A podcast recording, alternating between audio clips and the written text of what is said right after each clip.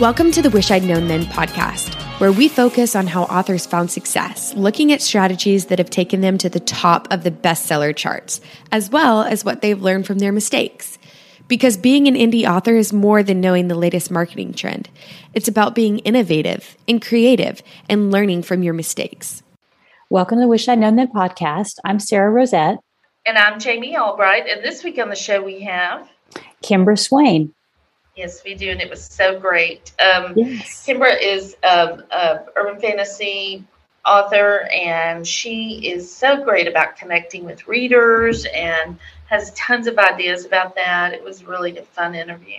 Yeah, and she uses not just her books, but she has some marketing things that she does and Patreon to connect. So we talked about all of that. It was really good. We did have a couple of issues with the sound in this one, mm-hmm, so mm-hmm we will do everything we can to make it as clear as possible. But yeah, so yeah. but stick with us if it because there's some really great interview. Yeah, it, yeah. It, really great information in this yes. about how to connect yeah. with your readers and um, kind of uh, creating some if, different um, income streams, which yes, we're all interested in. So yes, we are. So that's we are. coming up. So what have you been doing? Um, I have been working on just some ideas that I have and the surprise project that I'm messing with. And um, yeah, just that's about all I've been doing. Um, I have done some consulting this week, which was, you know, is always super fun. I love it. And uh, so that's taken up some time. And yeah, that's, yeah. And we're about have- to you have openings, right? If you yeah, if anybody's interested in consulting.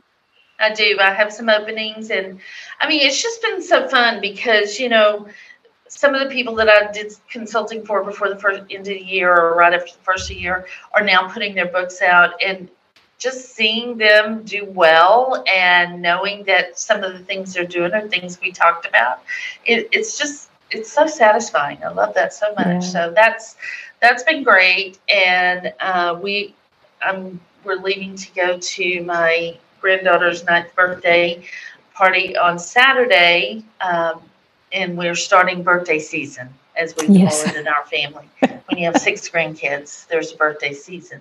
So, uh, so that's what we're starting, and yeah, so that's what's going on with me. Not a whole lot. How about you, Sarah? Well, I'm getting back into the routine. I was um, out of town last week, so mm-hmm. this week I've been working on editing. I'm I've got to the end of my first round of revisions, and it is a book. It is okay. I'm going back in there now, fixing certain things and um, just doing editing and revision. So yeah, yeah, that's really that's good. Great. It feels good to be doing that. And um, yeah. I'm also working on. We had um, Russell and Monica on about a Kickstarter project. Yes. And so yes. I've ordered a special cover. I'm going to do a hardcover. So I've been working with the cover artist on that, getting that all, you know, ready to go. So that will probably be what I'll yeah. work on next. Yeah. And you guys need to, um, if you're not in the Facebook group, join the Facebook Facebook group Ooh, uh, because we are going to have um, an affiliate link for their webinar coming up. It's a free webinar. It is an affiliate link, so I just want y'all to know that. But it's the second it's like an encore webinar that they're doing and they had have had such great response and people have loved it so much that they're doing it again so it, if you're interested at all in kickstarter that is something you might want to uh, sign up for just to uh, get you know, uh, the free webinar because the free webinar is full of information that mm-hmm. you can use. So yeah, so we'll have that link. Have to sign up for the class if you don't need to. Yeah, so we'll put that link in the Facebook group. So yeah, yeah. and I would definitely recommend. Yeah. If you're thinking of Kickstarter, definitely check that out because yeah, let me they tell you, they know what they're talking about. Good yeah. information. Yeah, very helpful stuff. I, yeah, when we were at that conference a couple of weeks ago, that little mini conference, they were there, and oh my gosh, we sat and talked to them for almost an hour, and mm-hmm. just super good information. And Russell really, really knows his stuff stuff when it comes to Kickstarter. Yeah, and has ideas of things that I would never, Never think of doing in the way I'm thinking of structuring this Kickstarter campaign. I wouldn't have Yeah. done except that I talked to them. So Yeah. anyway, so we will have that, and I think that's about all I've got going on. We've it's Yeah. been kind of a quiet, uh, mostly editing week, so not very exciting, but Yeah. making progress. So that's good. Yeah. So, Yeah. so let's get on and talk to Kimbra. Yeah. All right, here's Kimbra Swain. All right, well, today we are really happy to have Kimbra Swain with us. Hi, Kimbra, how are you? Hello, I'm good. How are you guys? We're great. We're so ha- happy you're here. So let me read your bio and we'll get started. Um, from early life, Southern urban fantasy author Kimber Swain was indoctrinated into the ways of geekdom. Raised on Star Wars, Tolkien, superheroes, and Voltron, she found herself immersed in the world of imagination. She started writing in high school and completed her English degree from the University of Alabama in, 20, in 2003. Kimber still lives there with her husband and daughter. When she isn't reading or writing, she plays PC games, makes jewelry, and builds cars. That's Wow. a new one. Yeah, I didn't know that. so tell us how you got into writing. I got into writing very young. Um, I did a lot of writing in high school. Um, I I was the kind of person that when I'd watch a television show or a movie or read a book, and I w- wanted the story to continue, um, to keep going, I would I would you know do my own versions of the story. Oh wow. and so it kind of you know it wasn't even like even a fan fiction thing because um i didn't know what fan fiction was back then Yes. Um, and um but i also created my own stories um i, I think the first full length story i wrote i was a senior in high school and it was a project in our english class to write Mhm. um, something fiction, and it was a fairy tale. And um, Okay. so um, I think that was my my first writing, and then of course I did English in college, and so I did a lot of creative writing there. And I did some, you know, um, submissions and things like that to publications, and got those nice little.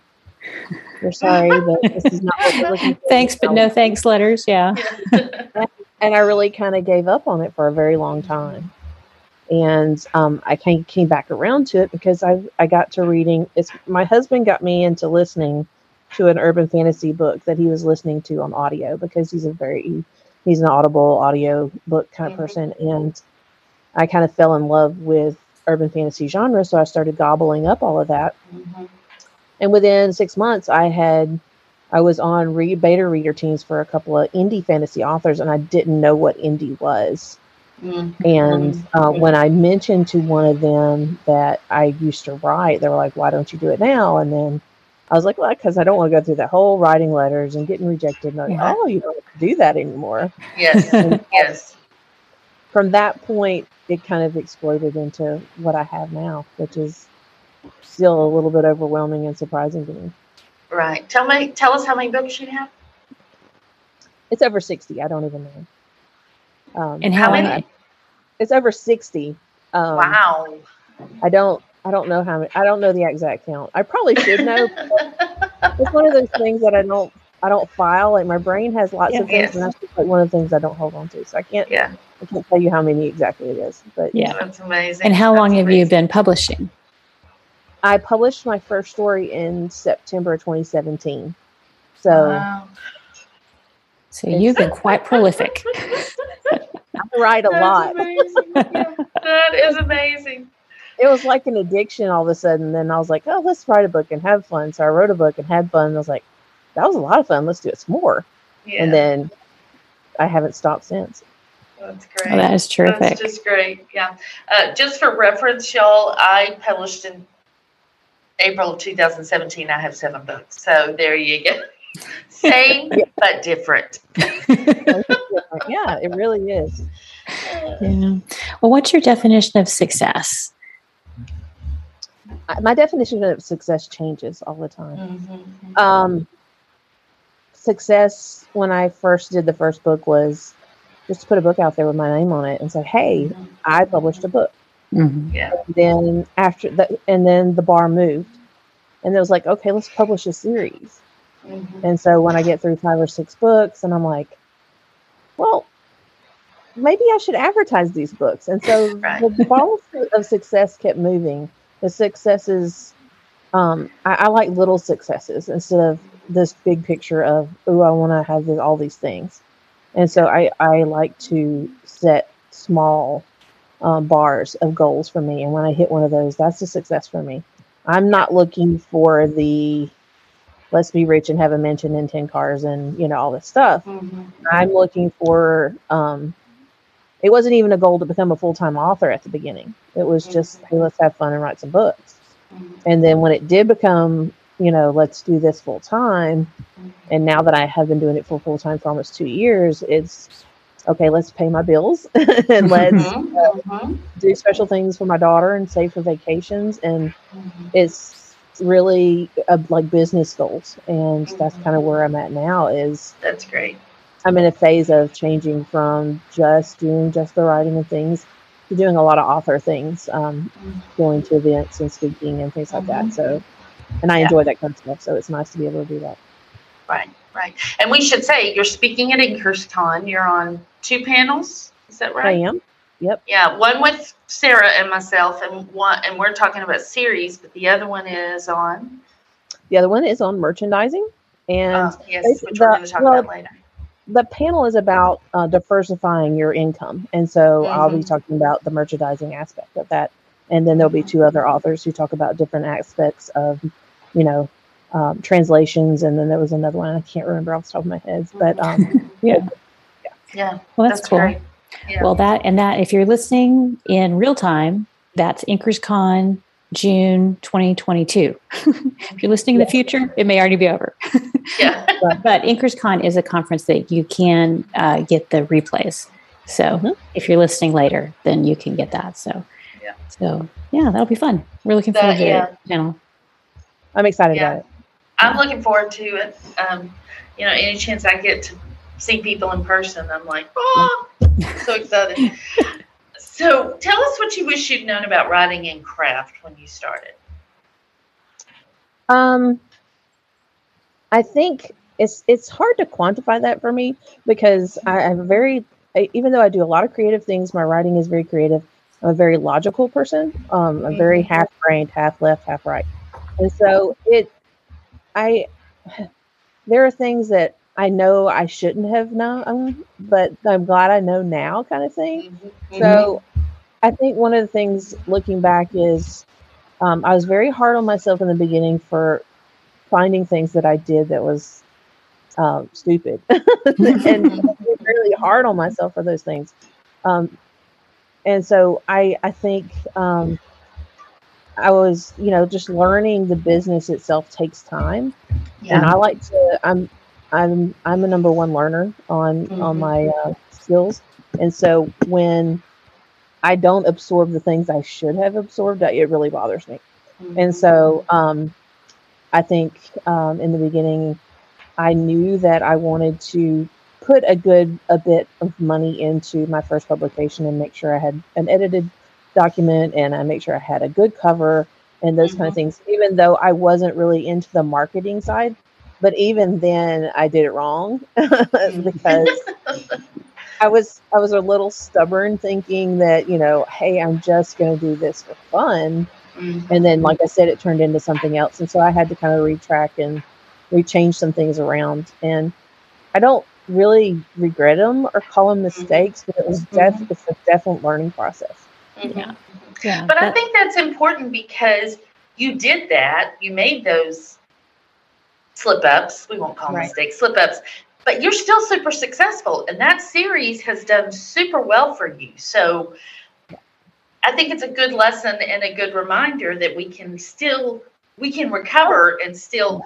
I mean, the the fact is, you wrote a good book. I mean, I read it. It's you wrote a good book, and so that's that carried you a good ways. Um, so I think that's mm. important. Yep. Yeah, that comes up again and again when we talk to people that they messed up, but they learned from it, and that's kind of why we're doing the podcast is you know just to talk about the different things we've learned from. And so, right. yeah, it's a, it's not always a horrible thing when you mess up because then at least we know how not to do things, I guess. Yeah. Well, I mean, that's how, that is how we learn. Yeah. Yeah. Right. Well, what about marketing? What do you wish you'd known about marketing? Um, I wished I didn't know about marketing. um, I mean, I've I've I've learned a lot, but I think the thing that I've learned the most about marketing is you can't like sit still with marketing, right. and yeah. because it's constantly changing the the algorithms yeah. and the way the ads are delivered and the way um, you you market yourself to your groups and to uh, the public and those things it is a constant shifting process. There's a lot of change going on there. And i didn't do a lot of marketing when i was still working full time um, i ran ads and um, thankfully they were successful and i'm not even sure how they got there because i didn't take really tutorials or anything like that. I i did pick the brains of a couple of mentors while i was doing it but um, i'm also the kind of person that likes to go out and find the answers myself mm-hmm. and so I, I, did a lot of, of that researching tr- trial and error type stuff, but um, I wished I would have known when when I started. Um, and I got think I got very lucky. I didn't actually start advertising till like the fourth or fifth book in my series, and I think that was probably the best way to go with it. And I still follow right. that now. I still have my initial push when I start a series, the first first book in a series, but I don't really start pushing the whole series until I hit book three or book four. Um, and that's really when I start dumping money into it because for me, and in the genre of urban fantasy, that read through is so important. Mm-hmm. And my series tied together and learning how to write a series to be marketable is is another thing that I learned very quickly um, because I started asking questions about because it shocked me when I put Bless Your Heart, um, Fairy Tales of Trailer Park Queen book one out. It was immediately um, people loved it. And I was like, what is it about this book? And I started asking questions to the readers that were open enough. And thankfully, I had a reader base. I was very blessed to have a reader base kind of from one of my mentors um, out there with people that I trusted and I could ask those questions to. And it really helped me in the beginning to write books that are marketable. Um, you can you can dump a lot of money in ads and stuff, but if your book is not appealing, it's going to be hard to market that book. So. Yeah. Mm-hmm. And did you just ask your readers? Is that how you figured out like what the thing was that was appealing to them the most? Yeah. Yeah. When I started um, talking to the readers, and I had several, I think I, when I first started, I had an ARC group of about 10 people because I'd been in ARC groups and I kind of drug people from other authors with permission, um, ARC, ARC, ARC readers into my group. And it was nice to say, you know, I was even kind of questioning, is this really urban fantasy? Because it's a small town, even though right. it's modern and and there's a lot of magic and fairies and a lot of different creatures in it. Is this really fitting the genre? And because I questioned that a lot in the beginning, and I knew that it was important to know what genre I was in so that I could market it that way.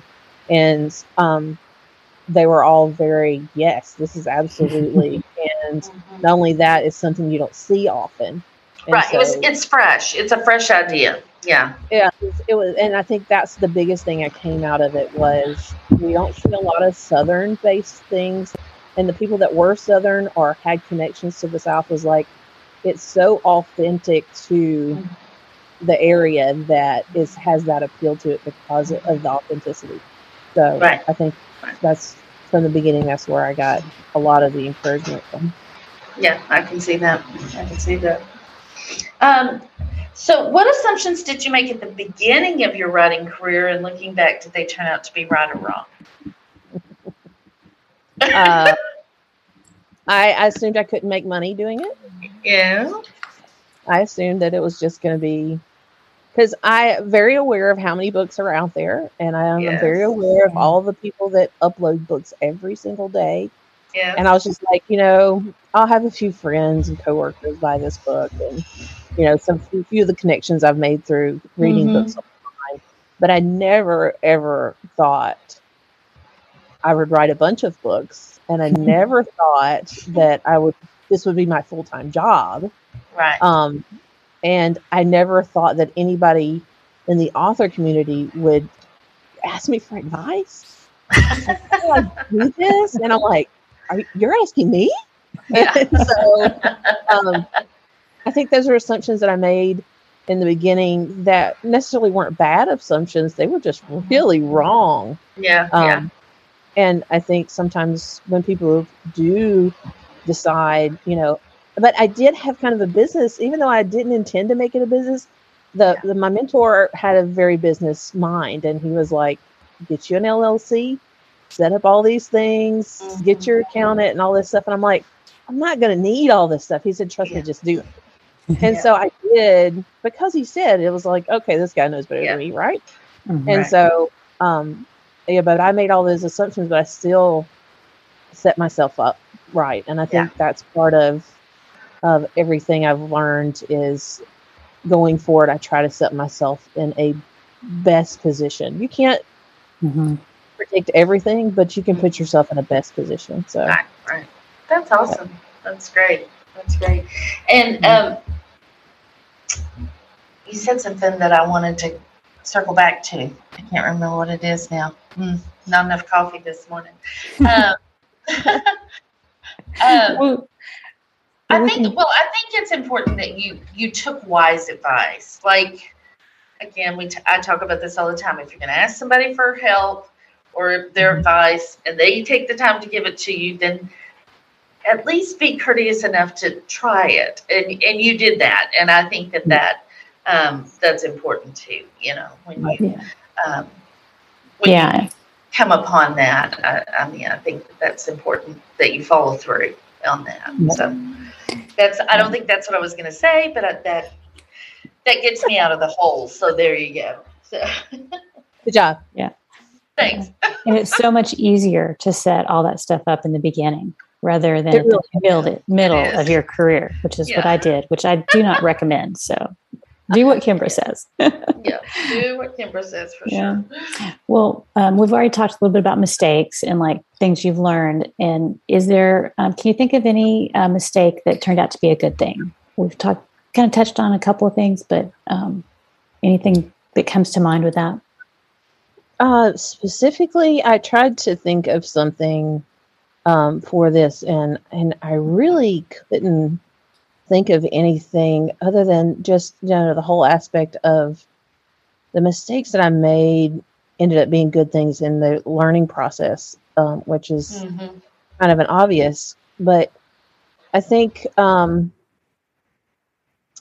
I don't know. Um, I can't think of anything specifically that I made a a happy mistake. I mean, I don't know. it's unless unless you count, you know, setting setting the business up and not really knowing what I was getting myself into. I really had no clue what, and I wasn't even I when I don't understand fully understand indie publishing now, but you know, four and a half years ago when I started this, I really didn't know anything, and I didn't even I was getting into it, and I didn't even know I was getting into it. Mhm. You know, I was just like, oh, okay, so this is the way you put out a book. Yeah.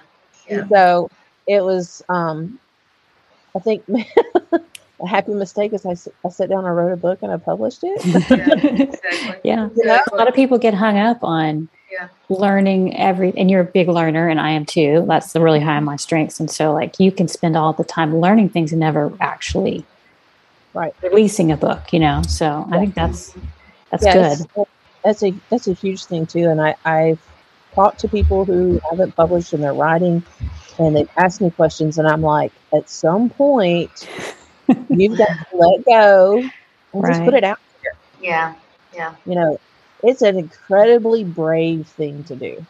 You have to It be, have a lot of courage to just put it out there and let it go and see what happens. And um, there's ups and downs, and there's Mhm. things that people say, and you're like, oh God, why did I do this? But Mhm. overall, it's always a good thing because you're achieving something you want. You never know until you get out there and do it.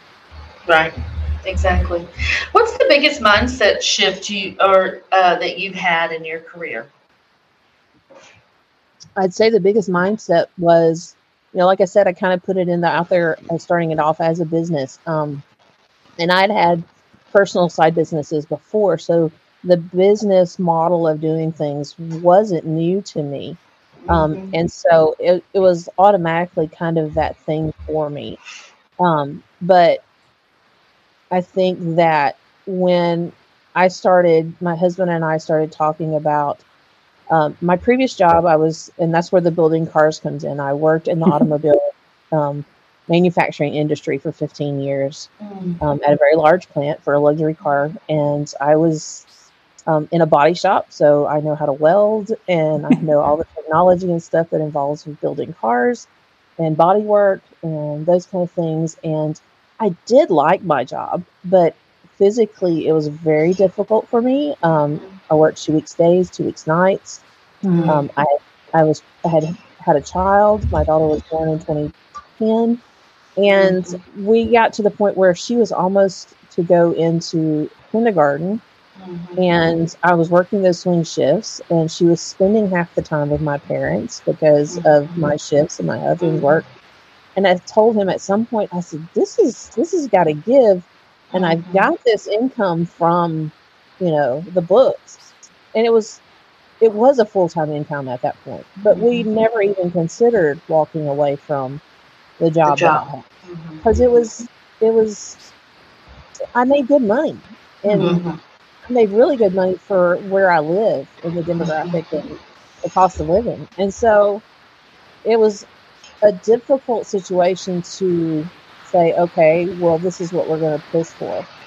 And then when we got there, the mind shift of, okay, now I have all this time, right, to write Mhm. and full time. And it's really not that either. It's not anything like I thought it would be when I went full time. Um, I think I have less time now than I had when I was working full time. Yes. Yeah. And you're, it's funny how your mindset changes when you realize when you think something like this is going to be this way. I'm going to sit, I'm going to write all day, and I'm going to have all these books. And Mhm. no, it does not happen. I even bought like a cardigan sweater to wear in Texas because I thought, oh, that's that's the look I'm going for. Yeah, didn't, didn't. The writerly look. yeah, yeah, Yeah. Yeah. yeah. And do you did you find it to be more pressure when you quit your day job? I mean, did writing become less fun, or is it? Are you just one of those people that just makes that switch and it doesn't really affect you? No, it affected me. Um, it it's um, it had quit, and then and that was in 2019. My full time job in August 2019, and then in um, 2020, the year started off. I mean, I know everybody knows COVID kind of hit around the March area, but um, my I had a grandparent that died, and my husband had a grandparent that died within a week, in the first Mm. week of January, and so we immediately went into um, that from that into the COVID. And so it was like um, I had my daughter at home, homeschooling, and Oh my Um, gosh. it was it was um, a lot of pressure to continue putting out at the same rate that I was before and to try to justify the time. So now I have all this time on my hands, but I really don't. Um, I calculate I get a, I get about five hours during the day um, between driving my daughter to school and bringing her home and us doing Mhm. homework and just doing house stuff. I really only have five hours a day. It's not even though I was working ten and twelve hours a day when I was you know working Mhm. full time. I don't have that ten and twelve hours now, Yeah.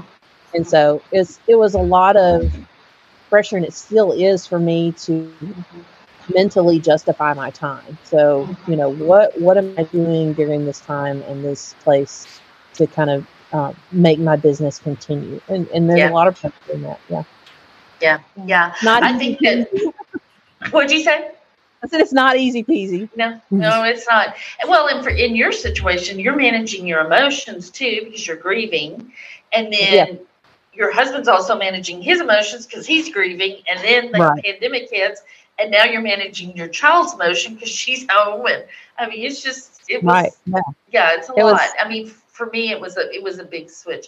I probably I had more focus, I think, when I was working than Yeah. when I started doing this full time because you knew Right. you only had this these Yeah, a set little bit of time. To, Yeah. Right. Yeah. Yeah, Mhm. yeah. I always tell people that sometimes full time writing full time is not shouldn't be the goal. Not because you can't do it, but because maybe you're not set up to do it. Maybe that's not. And I'm not sure I'm that person, honestly.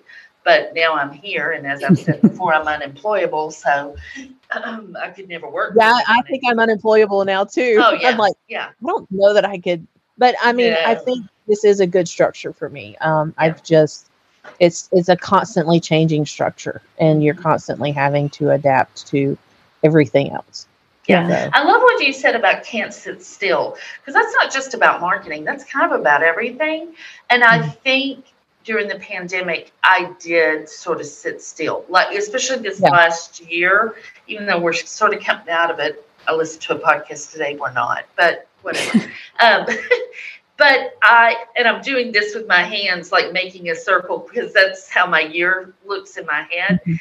But I really. Um, I think I just sat still because I had just had so much emotional Right. stuff and everything and and when you sit still things change really fast and then you have to play catch up and that's hard Yep, and I think too, um, you know, we're very involved with the clubhouse community with Yes. authors, and there are several authors in there. I've heard them talk about they they got into burnouts, and then it ended up lasting a year or two years or three years, and I'm like. terrifying I cannot imagine being away from the business that long and trying to play catch up because it's one thing to learn things new, but it's Mhm. a different thing to change the way you know.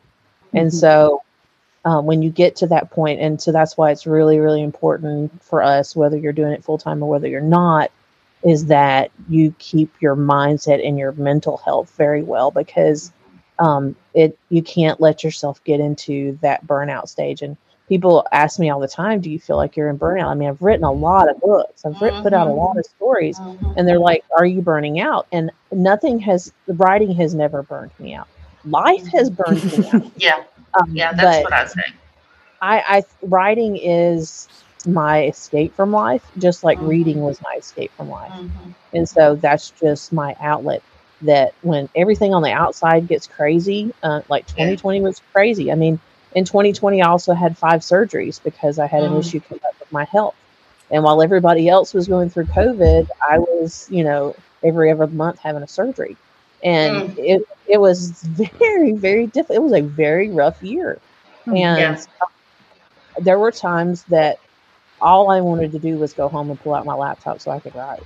And so, um, you know, it I, I tried to keep my mindset on this is this is my happy place and I want to make Yeah. sure that my happy place stays stable. So yeah I think that's terrific. Yeah. yeah Yeah. And when you're talking about like the the time in your day when you transition from being very super focused to having the whole day, it is a huge transition. And the other day I was keeping track. I don't do this very often, but I realized I really only had about 4 hours in the day to work, you know, like all the other Yep. time is taking up with other things, just other commitments and things. And it's not every day is like that, but if you're expecting eight straight hours of writing time and then you end up with like three to four of course it's going to be disappointing you know so it's a huge Yeah. transition. it's a huge transition so, but anyway so let's get on to um, some other topics we are going to cover one of them was um, merchandising so can you tell us about your merchandising and um, book boxes right you do that as well is that part of it that's part of it. Yeah. Um, I um, have always, like I said, I've always had kind of a side business. okay Um, and the previous side business I had before I did this, I was making jewelry and selling Oh, wow. jewelry at shows and things like that. And so I've always liked having that hands-on merchandise thing. Um, I was in the retail business for a while before I ever got into the um, the manufacturing business. I, I I worked in several different retail retail situations, and it was always in a behind the scenes kind of thing. It was I was Mm. I'm not good at standing out on the floor and talking to people, but um, I do like the, the back end of that kind of stuff. So I was constantly dealing with, um, you know, merchandising and wholesale and things like that. And when I first started doing this, um, and and also like art, I'm a very artistic, crafty person, mm-hmm. and so I wanted to be able to use that. And I started off very small doing that.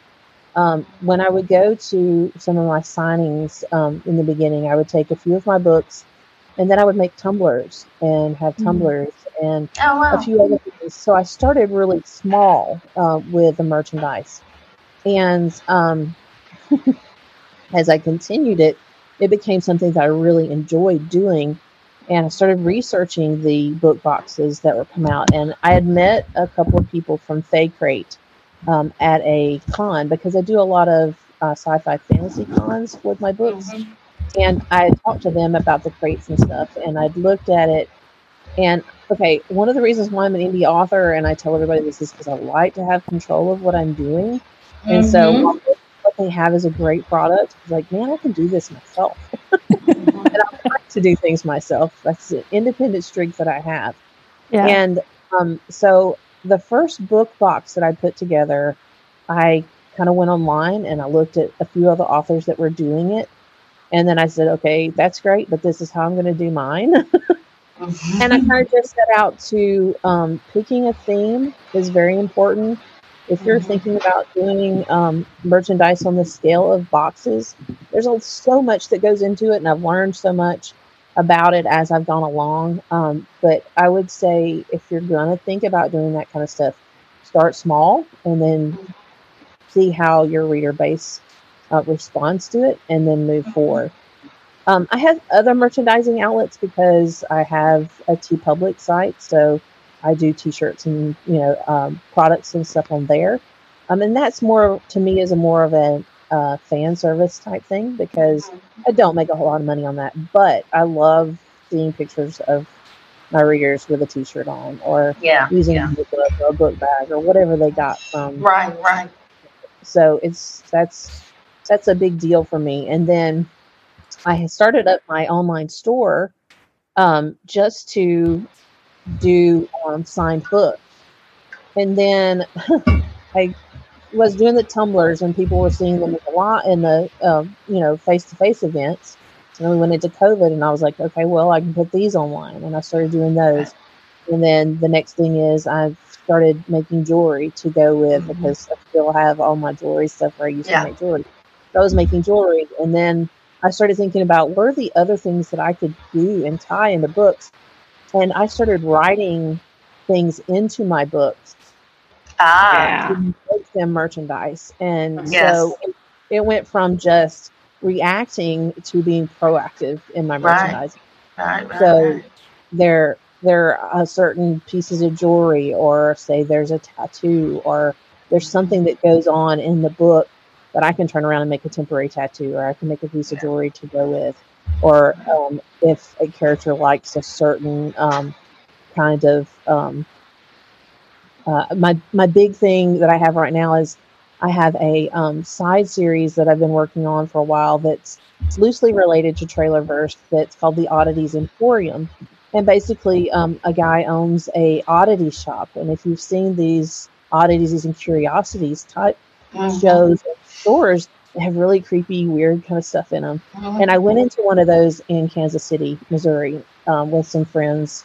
Um, I was at an author um, event there, and some of the readers and I went into the, one of those stores, and I was just like, "This would make a great story." And that mm-hmm. expanded to, okay, I'm going to write a story about a store, but I'm also going to have a store. And so I have an online store that's the Oddities Emporium, mm-hmm. and I sell a lot of esoteric items, tarot cards, um, uh, uh, rocks. I have lots of rocks, which feeds my little little bit of the science I have in my head. I've always yeah. loved uh, geology and astronomy and stuff like that, and so and I have a whole selection of crystals and things that I sell through my website. And really, when things kind of took a downturn turn toward the, my the my downturn didn't start until the end of 2020 when I really mm-hmm. started seeing a difference in my income from the effects of COVID. Yeah. And mm-hmm. having those extra things really got me through those times um, because it was a supplemental income and thankfully I had the the capital from my books doing well to turn it into that merchandise stuff. Right. I don't ever right. put myself in a situation where I've you know buy a bunch of stuff and then I I'm Then you out. have to sell it. Yeah. Yeah. Yeah. That's good. Don't be me wrong, I have a whole basement of stuff. this is another thing when you do merchandising, um, do it based on which space you have. Yes. it's a big- when you start Yeah. to do you start doing crates and things like that, you need to have space because Yeah. it can get overwhelming very quickly. yeah. And so um, it really just expanded into this huge thing. And yes. I love every minute of the merchandising as much as I love writing books and putting them out. Right. So, Right. That's true. Yeah, I, I've seen Willow Winters uh, of videos of her. You know, her entire house is floor to ceiling boxes and stuff. I know And it's amazing, just right? like, yeah, yeah, crazy. well, Yeah, quick question. I looked at when I when I first started looking at Yeah, boxes. she's great Because- at that. She just kills it.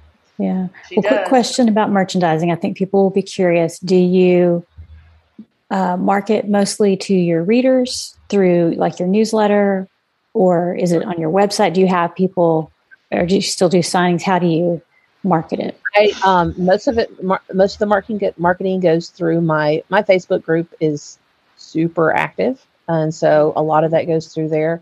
I am the world's worst newsletter sender. Um, world's worst. I don't even know how far how I've gotten this far without you know. I But you release regularly, so you're probably fine, I right? but you know, like last year, last year I probably sent five newsletters all year. Oh wow! So you just I- show that there's all kinds of ways to do things. It's totally worst. fine. yeah but um and when i do they're they're effective and i'm like oh i should do this some more! I should do this more. Yeah. um but I, I do it through the newsletter but most of it goes through my facebook group and then my oddities emporium has its own facebook group. And so Uh, the people who are really into the stuff that i sell through oddities are part of that group. Um and i've i don't have enough followers yet on tiktok but i'd like to do some live events on tiktok with some of my merchandise um, just because it's really nice to be able to sell stuff and people be able to see it. I do Yes. Facebook lives when I do. We'll have a crystal sale, and then I'll tell them what kind of items is going to be in it, give them some teaser pictures, and Yeah. then I'll do a Facebook live and show the items and mhm. those. It's it's and um, just it's a really good marketing technique for those kind of things because people see something they're like, oh, I gotta have that Mhm. and it's on their live right now. And it's like when I remember when I was a kid and my parents would sit and watch QVC Oh yeah. when it first came out, and then my parents were like, "Oh, super today's special value," you know. I've got to have that cubic zirconium and when it showed up, you were like, "Why did I buy this?" But you know, um, the Yeah, box so- comes and you think, yeah. did I order Yeah. something? yeah. yeah, what is it? You order so much, you don't even remember what's in it. Yeah. Yeah. um so um and you i mean so having that ability to do things live and sell Yeah. things that way and it creates a whole nother level of connection between Yes. you and your readers Yeah. and um you talk about um i love um what is um that does the the um oh gosh she's the rwa and she did a I, I had her Jennifer Lynn Barnes Oh, she yes. does- the id list. doing fandoms and how they grow and that's really how an indie author can do it is a way to do it is is to build that extra layer of to me that's what the merchandise is. It's it's more than just me selling stuff. It's me i get to know my customers the customer part of my readers a lot better because i'll do hey what did you like? What was your favorite thing of the last crate um, what items have, would you like to see in a crate? I do these polls all the time, and I have a master list of crate ideas, um, and Mm. I haven't counted to see how many there is. But and I'll have um, I have a book that I'm going to be doing on it for indie authors um, that'll hopefully come out in the next month or so. Um, that will have that master my my master list on it. So it'll Oh, have that's great. all the list in it of all the ideas that I've come up with along the way. And some of I can't claim all of them. You know, Right. they're I've done the research to see what, and I did some surveys a while back. I got to go through those um, to authors and to readers of what they like to see in merchandise, and so all of that information will be in that book when I get to um, putting it out. But I'm, I it's been it's it's a joy for me. I enjoy having Yeah, that extra. You can Yeah. tell. You can tell. Yeah. Yeah. Yeah.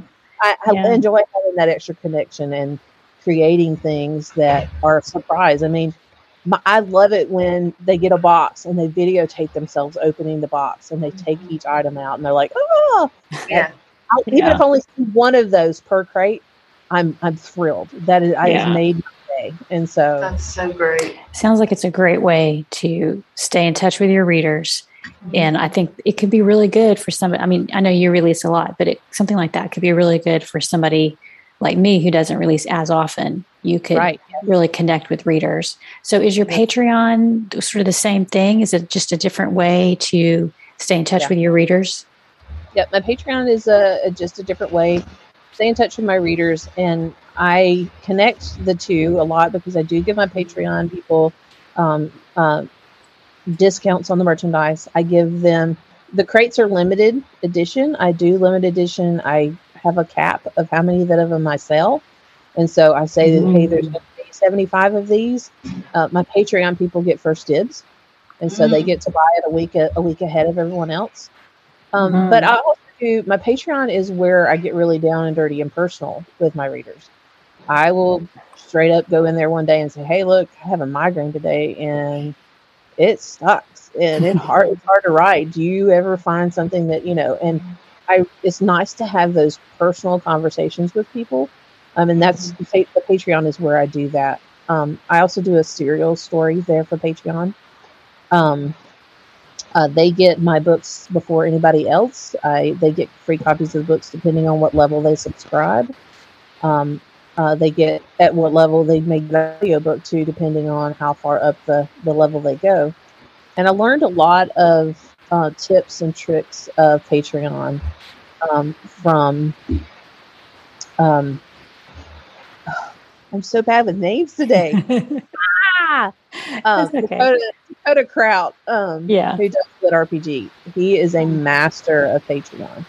His Patreon group is insanely good, and he is a, a really great person too. And so I learned a lot about Patreon. And one of the things he said when he was talking about it to me really stuck with me. He said, "You know, you are just giving your your fans an opportunity to be closer to you, and not to regret um, or question um, that amount of money that they're Mhm. spending because these are people who want that. You're you're not giving. I'm not giving them anything that interferes with the normal storyline of my books and releasing of my mm-hmm. books. Everything they get is extra, and they're willing to go the extra mile. And some of them tell me, "Hey, I've subscribed." And even if you don't get a chapter to us every week, I'm still going to stay because it's helping you out. Oh, And- that's great. Yeah. You have you you have readers like that out there, and if you give them the opportunity to do it, they'll do it. And Dakota said, you know, I have this, and I have the level two, just because he said it. Uh, there's a one thousand dollar a month level, and it's if you subscribe to the one thousand dollar a month level, I will get on a plane and fly anywhere in the continental United States, and we'll sit and have dinner.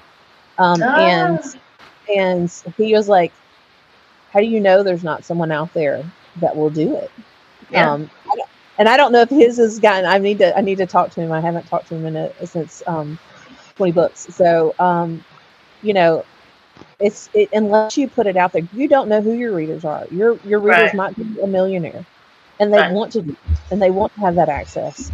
And so, unless you provide it, you can't realize on it. So, Yeah. Right.